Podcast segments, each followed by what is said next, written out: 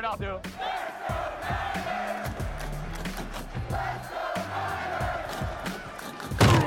You're listening to Here's the Catch with David Lombardi, Matt Barrows, and Dennis Brown on the Athletic Podcast Network. Wow. We haven't seen the 49ers do that in a long, long time. 41 to 17 over the Bengals, and it wasn't even that close. And I know that 41 17 is a blowout. They were up 41 to 10 before a garbage time touchdown. And th- this was just impressive in all facets of the game when you consider that Jimmy Garoppolo averaged 11.9 yards per attempt answering a lot of questions about his play. That was the highest of any quarterback this week, higher than Patrick Mahomes and Jared Goff by nearly two yards per attempt. They uh, outgained the the Bengals 8.4 yards per play to 4.9 yards per play, so nearly twice as good as the Bengals. They outrushed them 259 yards to 25. Matt Breida at 129 yards on only 12 carries. That's 10.1 per carry. The 49ers outgained the Bengals 222 to 8 in the decisive third quarter. And, you know, to cap it all off, guys, the 49ers have yet to go three and out this season, not a single time. The, their worst performance today was maybe it was a three and out, but technically didn't count as one. It was a two play drive where Garoppolo uh, committed a false start himself and then threw a really bad interception. But outside of that, there, there was hardly a single blemish except for the fact that Joe Staley got hurt. Broken fibula, hairline fracture, will probably be out six to eight weeks. And we'll talk about that and the 49ers options as this podcast continues. But let's uh, let's bring it to Matt in Cincinnati and let's talk about the good stuff first, Matt. What was it like to be at one of the best 49ers performances since, or the best 49ers performance since the Jim Harbaugh era? Yeah, Jim Harbaugh. That's a that's a good call because this reminded me of some of those games in 2012 when they were really rolling. Um, even before Colin Kaepernick came in uh, as, as, the starter, uh, they would bring Kaepernick in for a few running plays, and they just were overwhelming teams. And that's what uh, it seemed like today. The Bengals just had no answers on defense. Uh, the 49ers could run right, they could run left, lots of play action. This was a very Kyle Shanahan type of game. You saw that on that first touchdown pass to uh, Marquise Goodwin. Uh, the play starts going left. Jimmy Garoppolo rolls right. So the Bengals think that, oh, oops, this, this play's going right. We better go that way. And then Marquise Goodwin sneaks out of the uh, the back side of the formation, or really the front side of the formation, and comes totally clear. And it's just such an easy pass that Jimmy Garoppolo becomes worried that he's going to miss the uh, the wide open strike and uh, show up on Sports Center uh, for all the wrong reasons. But uh, luckily, that didn't happen. Easy touchdown, and again after the game, it's just uh, an explosion, a thunderclap of noise coming out of that locker room as they're uh, giving the game ball and celebrating, and that's the atmosphere. That's the Harbaugh atmosphere that they had in 2011 and 2012. And uh, I, I, wonder what you saw, Dennis, from uh, from your vantage point. Well, I, I, tell you, watching this game, first of all, to go on the road, uh, two different time zones, and to get two wins is an accomplishment in itself. Tough to get wins in the NFL, but for a team to hit the road, and, and I know I know they've been away for for two weeks, but to put together two games like they have is is so impressive. And I, I, looked at this game, and from from the jump, the defense set the tone, and I and I really like that. Arik Armstead coming in for that sack, very first play of the game, it just set it for the entire game. And watching that that offensive line, I, I knew before the game started that the game was going to be won or lost in the trenches. And you watched a 49er offense, offensive line that just dominated the football game. And you talked about Breida and, and, and Mostert. They were clipping off 10, 5 all day long. Every time they touched the ball, it almost looked easy. Even at the end of the game, they were still running, you know, five yard gains, 10 yard gains. So I was impressed. You know, after the interception, I think the offense came back together. I think defense only had one bad series, really. Uh, and uh, that was it. But on both sides of the ball, this 49ers team showed me a lot. They dominated today and and we talk about closing football games.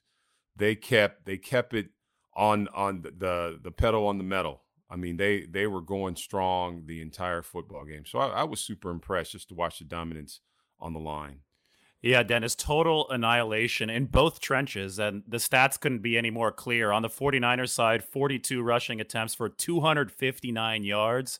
That's 6.2 carry. And then you go to the other side for Cincinnati, 19 carries for 25 yards, 1.3 a carry. And that set the backdrop for this whole game because offensively, the 49ers were able to run play action with impunity.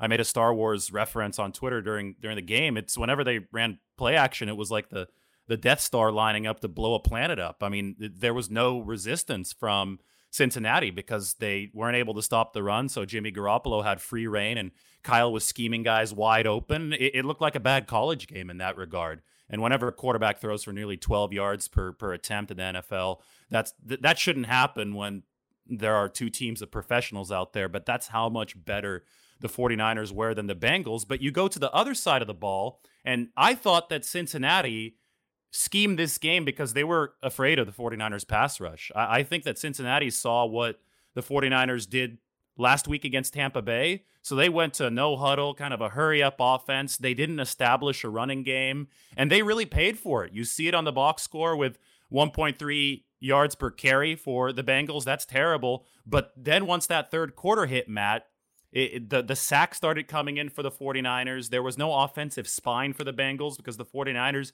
had scared them out of any type of sturdy offensive game plan. And, and then everything really just came crashing down. So, for offensively and defensively, this was a really complete performance for the 49ers.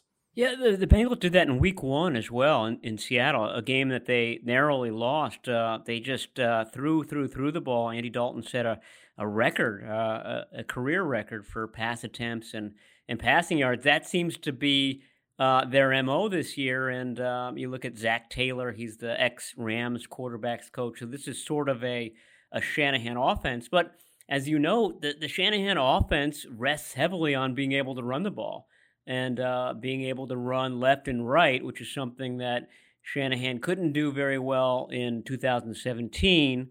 Mike McGlinchey comes in last year and they're able to, to do that much better. Now uh, looks like Joe Staley's going to be out for at least six weeks. It's probably going to be more than that.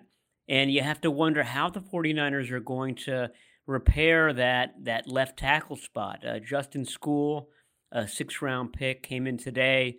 Uh, Skule has looked good in the running game. Um, you know, since the since training camp in the summer, it's pass protection where he struggled, and when you're protecting Jimmy Garoppolo's blind side, that's uh, that's a big big issue. So I'm not exactly what sure what they're going to do there. They had Sam Young, a uh, a multi-year veteran in camp, and he seemed to do a good job uh, in pass protection. He wasn't as good in the run, so it's a uh, you know six of one, half a dozen of the other issue for them. How are they going to fix this left tackle spot while while Joe Staley is out? Um, and uh, I'm just wondering what uh, what your thoughts are, Dennis, on that very important left tackle position. Yeah, and, and when you talk in the NFL, there's there's a few positions that you kind of have to have. You have to have high level play from certain positions, quarterbacks, cornerbacks, uh, and then that that blindside tackle is super important, especially when you have your franchise quarterback there. So losing Joe Staley is a big blow. Um, don't really know the se- the severity of the the fracture, but you know when you got a guy like Jimmy Garoppolo there, you you got to protect him. So there's going to have to be some decisions made, and you know you you have to figure out how you protect this guy, and and uh, you you know, there's a couple things you can do. I mean, you can go out and try to find a tackle. I don't know if there's many tackles. You know, we, we talk about Trent Williams, but you know he's a big money guy and he's he's a little older. Joe Staley may be back, but you have to figure out how to protect him. And and I think the 49ers, what it sounds like is they just they'll keep it in house and and try to make these guys work and, and use that whole attitude next man up. And you lose you lose your leadership on the field too. I mean, this is a guy that's been with the team for what 13 14 years and yeah. his leadership's going to be needed on the field. He'll be around He'll be in a in the meeting rooms, I'm sure, and he'll be in the training room for sure. But you you you miss that leadership on and off the field. Well, let's take a look at some of the 49ers options, right? I think it basically boils down to two different paths right here. Maybe three. Let's say three paths. They can go out and try to trade for a marquee guy, and Trent Williams is the name that everybody's tossing around right now. All pro, six time Pro Bowler. He's currently holding out in Washington. That's a pretty nasty contract dispute to where, you know, I think he's losing like $40,000 a day or or something like that. So so people think that that might be possible to trade for, as Dennis said, a big money guy in Trent Williams, patch that hole right away. Don't skip a beat because Williams has played for Shanahan before in Washington. That being said, I don't know if that's feasible because Joe Staley is not going to be out for the whole season, at least as far as the 49ers are concerned right now. They're not even planning on putting Staley on injured reserve. So th- that means that they want him back before that week 10 marker or so. So if this is six to eight weeks with a week bye coming up after this Pittsburgh game, uh, uh you don't really want to spend too much capital to overload your team with tackles, and all of a sudden you have three of these guys uh, once midseason hits. So I don't know if that's the, the wisest path forward for the 49ers. Option two would be bringing in you know, more of a replacement level guy, maybe a little bit below replacement level guy, and easy, a guy that's easier to acquire right now. And there are probably a few of those names around the league, but it definitely wouldn't be an elite option. And option three would be sticking with Justin Skule, the rookie who you drafted in the late rounds this past uh, this past uh, draft, and hoping that he can hold down left tackle. And I think for both options two and three, Matt, the 49ers would have to really, really scheme around things and I think that Kyle Shanahan is probably capable of doing that, but it would probably dumb down the offense a little bit. You'd have to use George Kittle in to help block a lot more often than you would like. And I think you want George Kittle out receiving as much as possible. And you'd probably use Kyle Juszczyk to help out as well because he's your best blocking back on this team. So it's going to take some creativity from Kyle Shanahan unless they go out and make a big splash and get a guy like Trent Williams. But I, I just don't think that big splash is as likely as Kyle going out there and trying to scheme around this for a few weeks. Yeah, I think that's right. I, I think a Trent Williams would require both a big contract and uh, a big trade, and uh, you know that's sort of a double dip. That when Staley is expected back this year, that the team is not willing to do. Um, to me, the issue becomes the running game, uh, almost more so than the passing game. I think if they brought in somebody like um, like Young, uh, they, they they could protect Jimmy Garoppolo's uh, blind side, but they wouldn't be able to run to the left like they they can uh, with Staley, and that's really the beauty of the Kyle Shanahan offense. And we saw that today through the first three quarters. They can run left, they can run right, and when when you can do that, it opens so much in in the play action game because uh, you know you, you've got the defense moving very decisively one way or the other. You you got them off balance, literally. Um, and uh, I, I, just don't think that you're going to find any replacement. Even Trent Williams um, isn't able to move in space like uh, like Joe Staley can, um, even at uh, his uh, his age in, in the mid 30s. So uh, I, I, feel like he's irreplaceable uh, for the short term. I think that they're going to try to do it, like Dennis said, in house. Maybe they bring in Sam Young just for, for depth or somebody of that of that caliber, but uh, I don't think it's going to be a, a, a, big name signing. However, they are suddenly 2 and 0. I mean, uh, they, they, look like a hot team. They look like the Rams um, did last year. So uh, it, it, might be worth investing in it if you think that this season is going to be special. And, and here uh, the Steelers come uh, in, in week three, the 49ers' first home game of the season. Ben Roethlisberger's hurt. The, the, the running back James Conner might be hurt. The Steelers don't travel well when they go to San Francisco. I don't think they've won there since 1999. I've never certainly covered a uh, a Steelers win in the in the Bay Area. So all of a sudden, th- this team looks pretty good with the Steelers coming in and then a bye in Week Four. Uh, Dennis, what do you think? Well, one thing I know for sure is that Levi Stadium next Sunday will be rocking.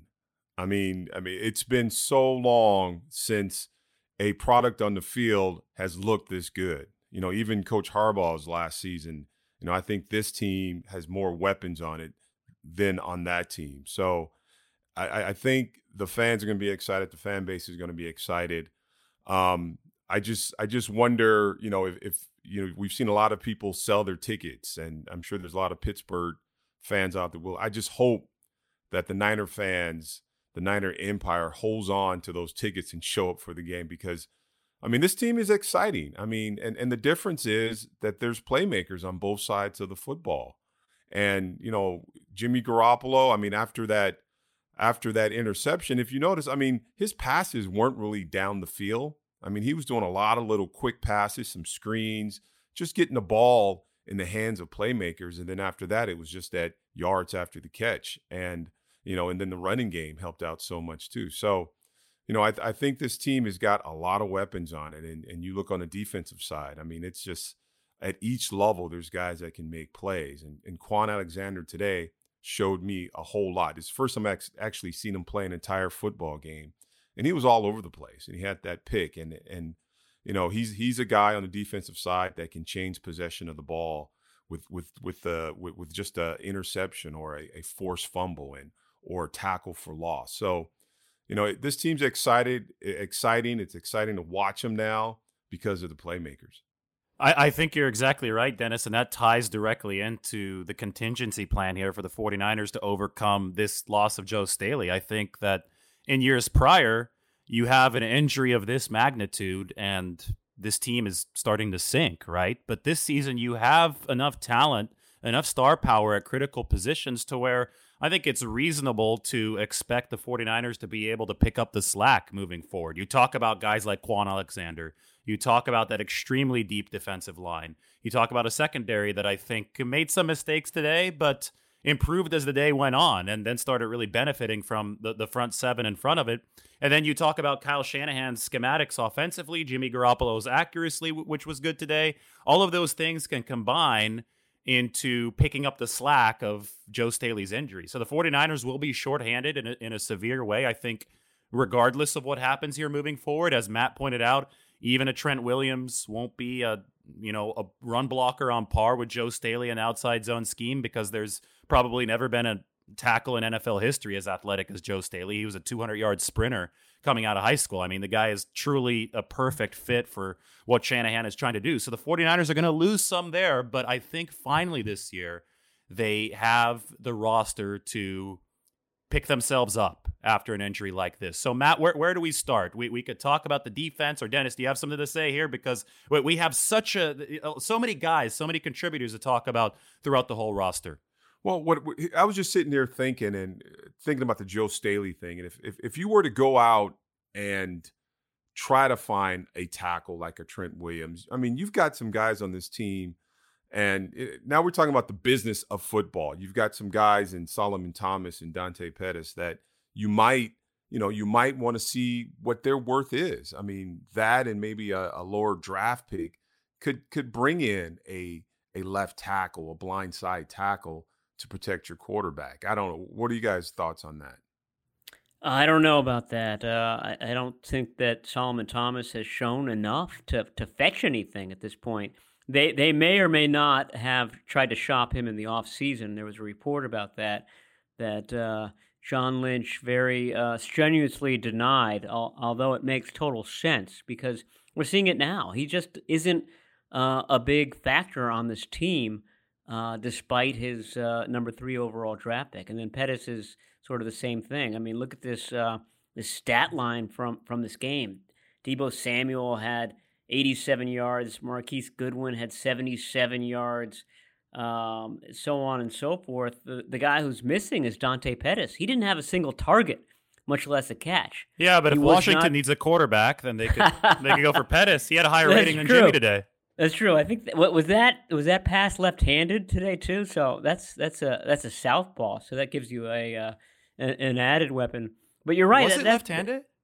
Ah, uh, I don't know. I mean, he it was down on the right side, and he threw it back uh, to the to the left. So uh, i thought it, it was, right now. I might uh, I might be wrong on that, but they were definitely practicing that in Youngstown. And uh, as as a reporter, when you see something like that, you're not supposed to report it, obviously, because that would be a, scheme thing. But uh, they they I saw that practiced a couple of times, and uh, Dante Pettis was accurate with all of his throws and he was actually practicing before the game, like two hours before the game today. He was standing at say the 35 yard line, and he was trying to hit the crossbar with his throws. And I was thinking that's kind of an odd way to for a wide receiver to to warm up for a game. And now it all makes total sense to me. Well, Dante did that a lot at Washington. I'm sure you saw Dennis. Uh, I know Chris Petersen loves those trick plays, so I remember him Yeah. airing it out a few times. I just I just wonder when, when when I see trick plays in practice, I never think they work in the football game. And I just wonder as a reporter watching that, do you think ah that that's not going to work or yeah there's a possibility that could work. Obviously it did work, but uh, when you see it in practice, do you really think you know they're going to actually try to run that? Well, um, sometimes they run it and sometimes they don't. But they ran this one enough that I figured, if not this game, it was going to be, uh, you know, uh, taken out at some point this season. And there was a lot of, not, I don't want to say trick plays today, but I mean Samuel had a uh, had a couple of runs. Um, they gave uh, Kyle Juszczyk the ball on, on sort of a sweep play at the end there. So uh, Kyle Shanahan, I don't think he's going into the very bottom of his bag of tricks, but he was uh, he he was gathering up uh, a lot of plays in this game, and like we said earlier, they they couldn't they could do no wrong today. They they they uh, they had their way with the Bengals defense. Yeah, it, it was a total undressing of the Bengals defensive coordinator, uh, Kyle Shanahan, from that very first touchdown to Marquise Goodwin It was just masterful today, right? And Goodwin was 20 yards behind the defense, kind of slipped out there. I I think Kyle Juszczyk, I tweeted about this, was great on those first two or three plays. First, Yes. he caught the third down, and then he had the key pass block on the touchdown to Marquise Goodwin. And and the reason I bring Juszczyk up is because I think he's really symbolic of what Shanahan is trying to do with this offense. He's trying to implement as many really versatile pieces as possible. And this is something that might help the 49ers overcome the loss of Joe Staley. Because if you have guys that can block and also catch, and you could line, line up in multiple formations, you can get through, you know, with some smoke and mirrors, you can overcome some talent deficiencies. But Juszczyk set that touchdown up with a great block, and the formation was an awkward one. It was one of those bunch formations where the Bengals just lost Marquise Goodwin, and he scored. And and you saw that over and over again. And when the 49ers got to running the ball effectively, it was over because then the Bengals had to worry about Matt Breida, uh, you know, pulling off his Barry Sanders impersonation. So every play fake was seemed to be an automatic 15 to 20 yard completion. Yeah, I agree that Juszczyk had a, had a great game. The, the very first play of the game for the offense, I think it was uh, a six yard gain uh, gain by Breida, and uh, I was watching, and Juszczyk got into it with the the Bengals inside linebacker Nick Vigil, and they had a, a bit of a past uh, because Juszczyk used to be in this division, the AFC North, but. Uh, you know, he, he showed some fire early, and, and that was a big deal. The, the, the 49ers had more energy than the Bengals. The 49ers, a team that had been on the road for 10 games, for 10 days rather, and had spent, uh, you know, the last five in Youngstown, had every reason to be exhausted for this game. But they came out with better intensity, better energy, and it was it was the defense that did it with that that opening drive, three and out drive, and I, I thought the veterans, guys like Juszczyk, really sent a signal early in this game, and it just kind of carried through uh, throughout the rest of it.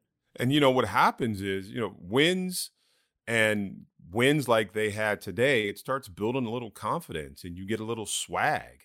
You know, and I and I and I at the end of the game there, you know, when uh George Kittle caught that ball and made one defender miss and then straight armed another defender, knocked him on his bum. I mean, that's just that's just confidence. And that's just the believing that listen, we are going to impose our will on anybody who steps on a football field. And, and that's what a team needs. And I think that's what this 49er team has not had in a while. Yep, it's just yep. that that swag and that confidence. So, you know, hopefully they can they can build on it, not get too cocky about it, but understand that all you have to do is execute. And I, I think Jimmy Garoppolo did a fantastic job just executing the offense. He doesn't have to win football games. You know, he all he has to do is execute the offense and get the ball to his playmakers. I think you're exactly right, Dennis. I th- think it felt cathartic for the 49ers today to get that winning ugly out of their system because they, they haven't won all too much, of course, over the past couple years. But when they have won, there's always been an asterisk, right? They were out of playoff contention already in December 2017 when they won all those games. So those might have felt good, but they still came with a little bit of worry. How's this team going to do when it's under the bright lights, when the games count? And then uh, obviously the wins down the stretch in 2018 came without Jimmy Garoppolo. And uh, you look at the one against the Raiders, for example. Well, the Raiders, they, quit early on in that game. That was a team that was in the tank last year. So you didn't really see anything that was just a manhandling where the 49ers could go on a swagger drive where they were you know the big boys on the block moving down the field feeling good about themselves and uh, i thought i saw several of those drives in the second half when they outgained cincinnati 222 to 8 i mean just looking at that just blows my mind 222 to 8 we, we saw what patrick mahomes did today in the second quarter against the Raiders and, and all of NFL Twitter and, and social media was talking about that. Well, what the 49ers did to the Bengals in the third quarter was was comparable. And even in the second quarter, it was really, really impressive throughout. And I think it was just kind of accumulation of what Shanahan wants to see offensively. And and here's a guy that we haven't talked all too much about yet, Jimmy Garoppolo. I think that the accuracy was almost 100% spot on today. I, I don't consider the interception a, an accuracy issue. That was just a terrible brain fart from Garoppolo. He, I don't know what he was doing on that, but when it came to putting the ball where it needed to be, where it needed to be, on the hands of receivers in stride on crossing routes downfield, Matt, uh, uh he might have missed what one or or two throws today. It was nearly flawless in that regard. Yeah, and, and he was pretty confident in those throws, and uh, he, he, said something like that during the week, uh, you know, talking about his performance against Tampa Bay, which was spotty. Uh, and, and, he was saying that, you know, he was off target on a couple of those throws to Marquise Goodwin on one, to Kendrick Bourne on another. But he, he thought it was mechanical. He thought it was, you know, sort of rust related, just kind of getting back into the swing of things. And he was proven right today. I mean, the mechanics were good. I agree with you. I mean, the throw into quadruple coverage is, is not a good one um, and uh, it's one he wants back. But that was that was it. I mean, that was the only bad pass today. Uh, the running game helped him quite a bit, but uh, the mechanics were back, and uh, him being more accurate, uh, coupled with Shanahan's play calling, plus what what Dennis has said about just more weapons on this team, that's a really good formula. And uh, I agree about what, what you guys were saying about confidence. This this reminded me I said earlier, uh, it reminded me of a, a 2012 type of romp. 2011 was the first year that they went to Youngstown, and um, they were a little bit, you know, they, they had a winning record uh, going into Youngstown. I think they were two and one at the time.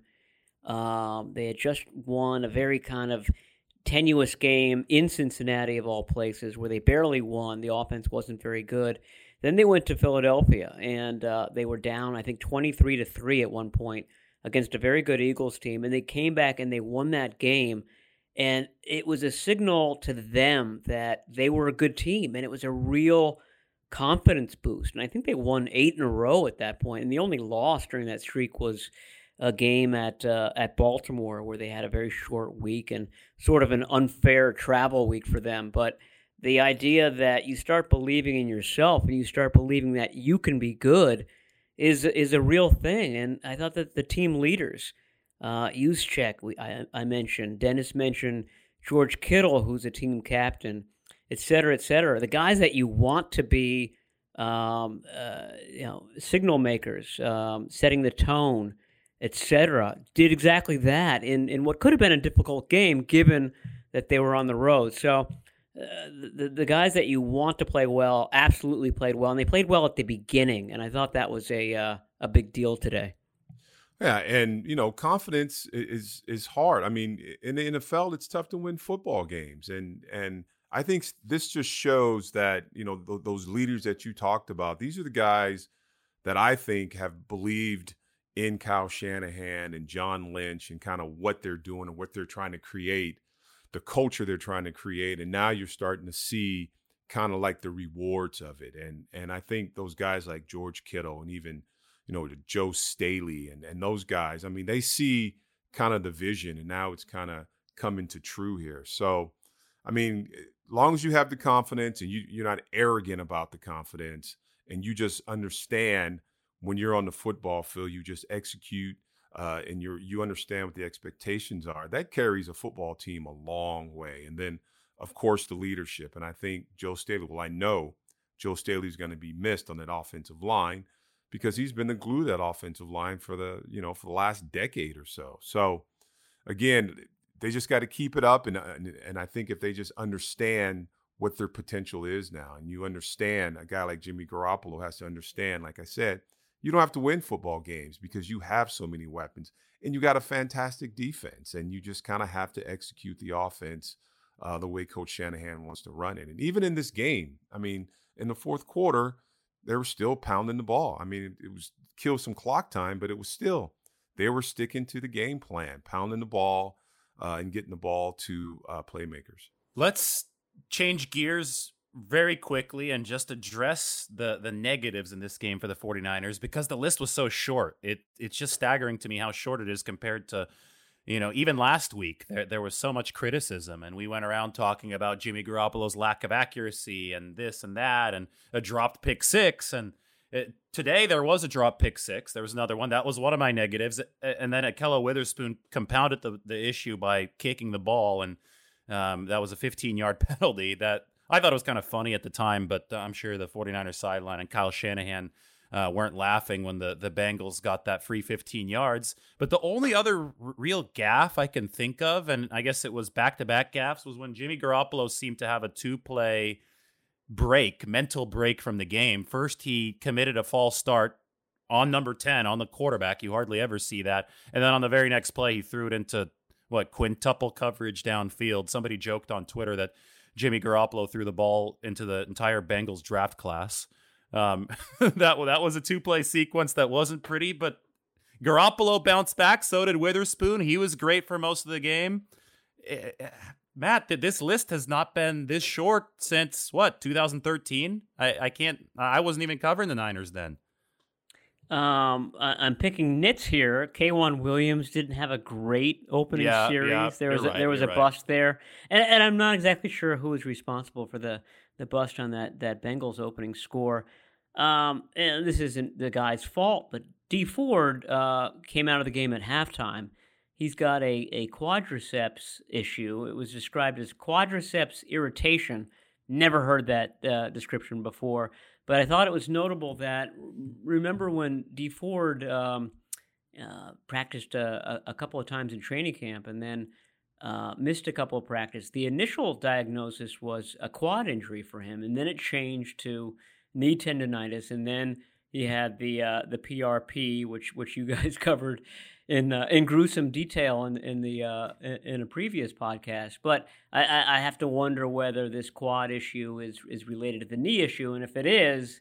Uh, that may be a, uh, a a big bigger deal looming forward. I mean, we're we're talking a lot about Staley, and rightfully so. But uh, Dee Ford is another veteran who did not play in the second half of this game, and that would be a huge loss if he's uh, out for an extended period. Yeah, and I agree with you. I mean, he he's a guy that makes it easier. Just his presence on the field makes it easier for the other defensive linemen because you have to respect, you know, his talent level and what he can do from that wide nine. K'Waun, I I mean, he had a tough series. Um, you know, trying to cover that flanker. You know, John Ross had some big catches on him, so he's got to work on his game. But uh, you know, other than that, I mean, and, and even the Jimmy Garoppolo uh, interception, you know, that that almost looked like a punt to me. I mean, he threw it off his back foot and just tossed it out there. So, but you know, in all games, there's going to be some negative. I, I think at, at the end of the day, you kind of see how you rebound from it, and and even after the interception, you saw you saw that offense continue to be very productive. And and K'Waun, you know, he he got better. I mean, it was only that one touchdown and they kicked the field goal, and that was all the points. The defense came back and, and they rallied around each other and they had a had an outstanding game. Yeah, not much can go wrong when you win by 30 plus points in the NFL. I know they didn't win by 30 plus, it was 41-17, but it was 41-10 until uh, guys literally weren't weren't trying anymore there in the final few seconds. So this was for all intents and purposes a 30-point victory for the 49ers, which is really impressive. Before we we sign off, I do have to mention Ronald Blair. I thought he Yeah. was awesome today. I mean, he, uh, Dennis, you're the defensive lineman here. Ronald Blair is a guy who doesn't get a lot of love. That that's a huge defensive line rotation. Uh, it, you know, some people even thought he'd be the odd man out last year before the 49ers made roster cuts, but of course he made the team this year. His spot was a little bit more safe, even amidst all those guys, but he really popped off the screen today to me. Yeah, and we were just talking about Dee Ford. I mean, he came out the game and Ronald Blair jumped in there and he was making plays. Had a sack, had a lot of tackles on the backside, running down the field. He was around the ball.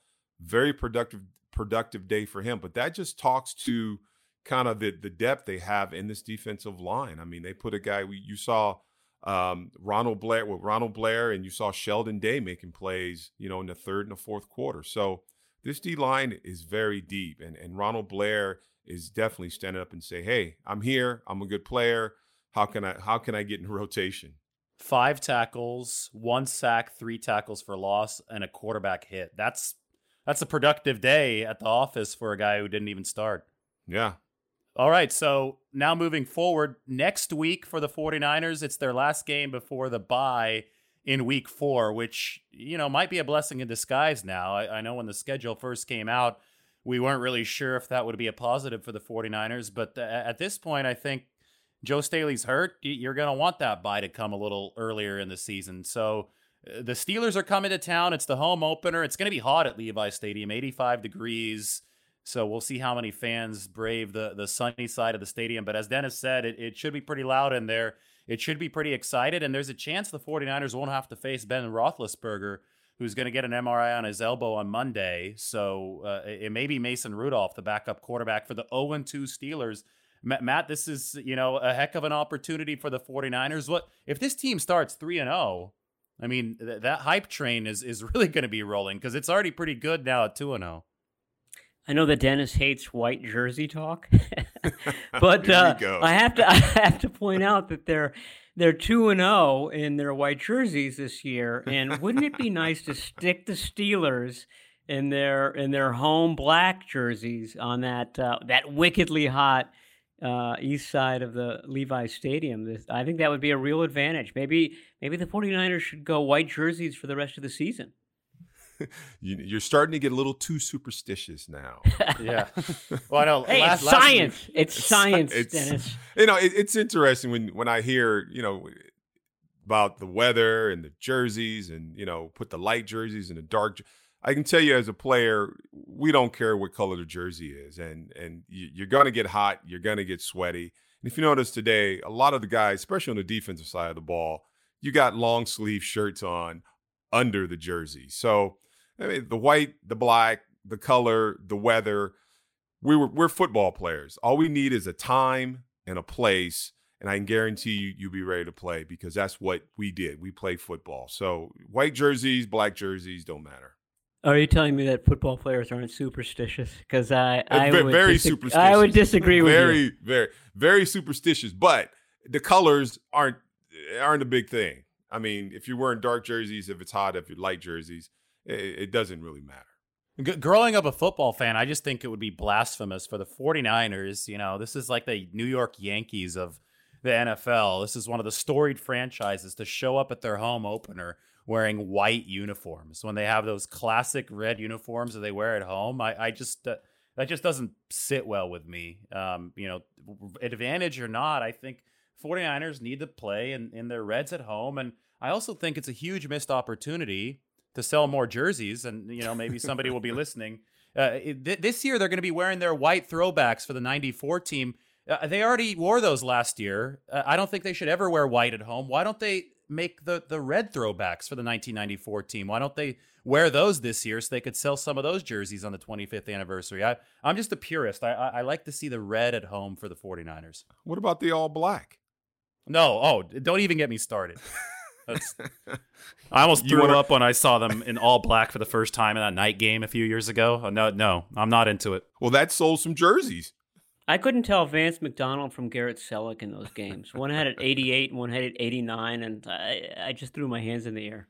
It looked like everybody was on the practice squad. It looked like a scrimmage. It it, it de-legitimized the game, in my opinion. That was a good game too when they played the Rams on that Thursday yeah. night game two years ago, but but it just didn't feel like a classic 49ers Rams game because both teams look like clowns.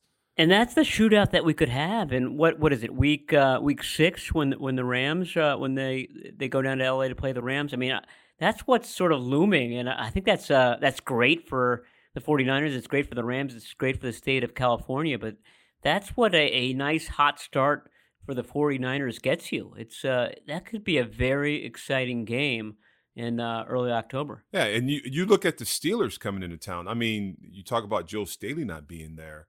They've got a couple of good outside pass rushers. So, you know, you, you have to you're going to figure Watt. out real fast. Yeah, you're going to find out real fast.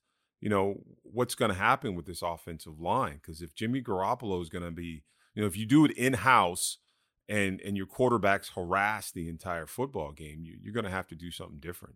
I think the pressure's on Kyle Shanahan. And if this week is any indication, the 49ers are more than happy to have the pressure on Kyle Shanahan. I think he, like, like we said at the top of the show, he's going to have to scheme around some things that the 49ers don't make a, a, big move, but there may not be a better coach in the NFL to, to scheme around things offensively. He's definitely in that conversation. I mean, even over the past two years when the 49ers haven't been good as a team, I think we've all recognized and discussed how Shanahan is scheming guys open, even if the personnel hasn't been up to par. And so today we saw Shanahan do the same thing, maybe even at a higher level because he was really on point today, but it was combined with the personnel. Healthy, confident quarterback. Most of the game he had a fully intact offensive line and he's got weapons all over the field now. So that's going to have to continue moving forward even though the 49ers are a little bit shorthanded. Anyway, um, we've been going here for a little bit more than 40 minutes, so we went a little long, but that's that's okay. This was fun to break down a 41-17 49ers victory over the Bengals. Matt, safe travels home from Cincinnati. When you leaving tomorrow? Uh, or 7 a.m. It's actually yeah, uh, Monday now because we recorded this right. Sunday. We cheated, but yeah, so, seven. You're in the air right now, technically. Uh, I'll be in the air as you guys are listening to this tomorrow. Or Sounds good. safe travels or safe travel. Thank you. Yeah. Safe travel. Welcome. Uh, it will be a nice welcome home after a long time on the road. The 49ers were in that Eastern time zone for, for quite a while there. Anyway, thanks to Matt Barrows. Also, thank you to, to you, Dennis. That was fun. And we will talk to you guys next time, sometime midweek, as the 49ers get ready for the Steelers right here on the Here's the Catch 49ers podcast.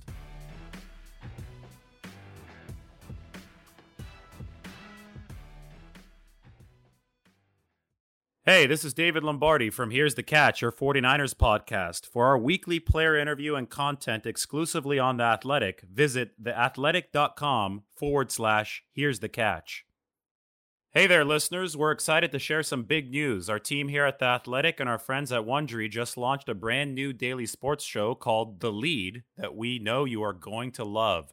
The Lead is the first daily sports news podcast that will cover everything from the world stage to the hometown. With the help of the Athletics' more than 400 sports writers and editors, co hosts Kavitha Davidson and Anders Kelto will bring you sports news up close and personal each weekday morning. You're about to hear a preview of the lead. Subscribe to the lead on Apple Podcasts or wherever you're listening right now so you don't miss an episode. There's also a link in the episode notes that will take you there. And check out theathletic.com forward slash the lead to read stories featured on the lead.